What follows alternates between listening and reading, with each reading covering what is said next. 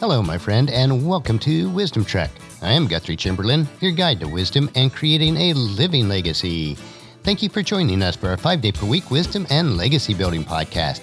This is day 713 of our trek and time for our Philosophy Friday series. Each Friday, we will ponder some of the basic truths and mysteries of life and how they can impact us in creating our living legacy.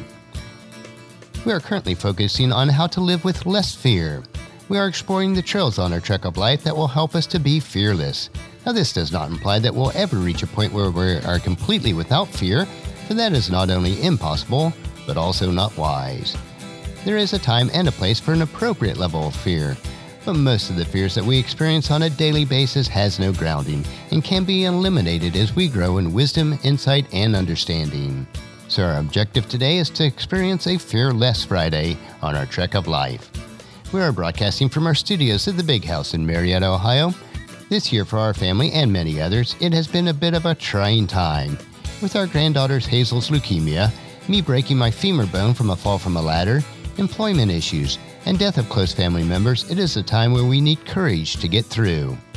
With the recent hurricanes, fires, and shootings that are impacting our countries and countries around the world, many thousands of people need courage to carry on with their trek of life.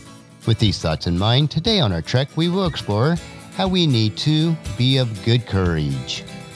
I want to start out today with a couple of humorous stories where fear was not nearly as significant as what many of us have faced this year.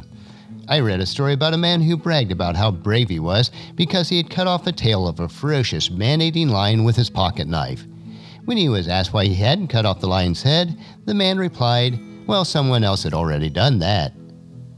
And there's another story about a little boy who was having trouble sleeping during a storm. You know what it's like, and most of us have been there. After mother tucked him in bed, and she was about to turn off the light, he asked with a tremor in his voice, Mommy, will you sleep with me tonight? The mother smiled and gave him a reassuring hug. I can't, dear, she said. I have to sleep with Daddy. A long silence was broken at last by a shaken little voice who said, He's a big sissy. Do not fear or fear not. It's a common phrase found throughout the Bible. In fact, we are warned about being fearful over 360 times from Genesis to Revelation. Therefore, I believe it must be important for us to study this. Our scripture reference is from the Old Testament book of Deuteronomy. Deuteronomy was written by Moses 1400 years before the birth of Christ.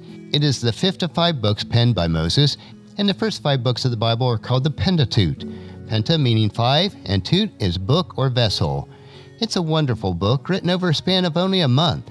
It is a compilation of speeches written by Moses, who lived to be 120 years old.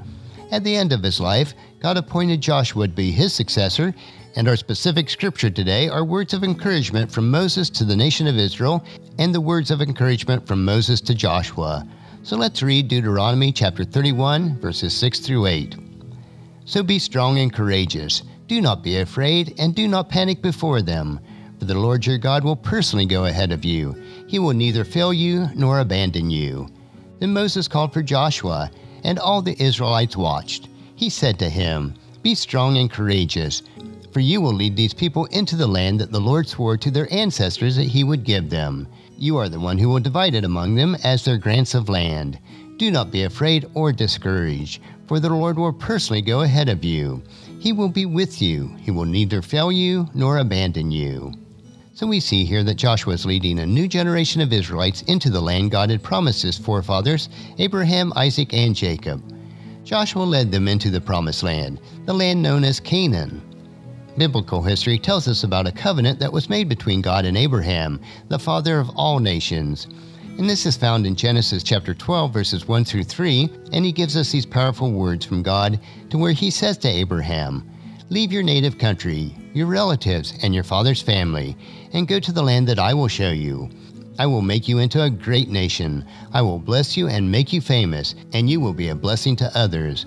I will bless those who bless you, and curse those who treat you with contempt. All the families of the earth will be blessed through you. And then moving on through chapter 15, verses 5 and 6. Then the Lord took Abram outside and said, Look up into the skies and count the stars if you can. That's how many descendants you will have. And Abram believed the Lord, and the Lord counted him as righteous because of his faith. As far as we are told in the Bible, Abraham had never heard the voice of God before this first encounter. Whether God appeared to him in physical form during the first encounter, we don't really know. But it is clear that he did in the second encounter that we read today. Although Abraham may have initially had some doubt and fear, he followed God's instructions because he had faith. The biggest difference for Abraham is that he would be leaving an area that was core to his family and civilization to a place that was just emerging. Abraham has to start new in a place that was previously unknown to him. He goes by faith to an unknown land. Joshua also goes by faith into an unknown land, the same promised land that God had promised Abraham. Throughout our lives, God may lead us into places that were previously unknown to us, too. We too must trek through life by faith. God spoke to Abraham and Sarah, his wife, Go into the land that I will show you. God told Moses to go to a place that he did not know. God, speaking through Moses, told Joshua to go to a place that he did not know. So I'll ask you today where is your trek of life taking you? Abraham, Moses, and Joshua's journeys begin with hesitation and with some fear. God said, Go, and do not be afraid. As with us, there may be first hesitation, then fear, but ultimately there will be hope. If we follow God's precepts that are found in His Word, then there is always hope no matter what we are facing at the time. In Joshua chapter 1 verse 6 he was told, "Be strong and courageous, for you are the one who will lead these people to possess all the land that I swore to their ancestors I would give them." Strength and courage are the foundation we need to set out, to continue, and to ultimately complete our journeys. Be of strength and good courage. No journey's destination is completely known. None of us really know what each day may hold. Think of your own life and the decisions that you are facing. Do you trust that God is directing you? Or do you feel separated for some reason? Is there some behavior that is holding you back? A sacrifice that you must make, if you will. God is asking each of us for our all. Scripture is full of references throughout the Old and New Testaments. So let me ask you another question. Are you facing a particular challenge? Has the economy beaten you down? Are you struggling with some addiction or relationship problem? Be of strength and good courage. Nothing is too big to bring to God, nor is anything too small. One of the things that I've noticed on my own trek of life is that we grow through adversity. When we endure, when we trust that God will lead us through the unknown, there is always a story of faith on the other side of the trek.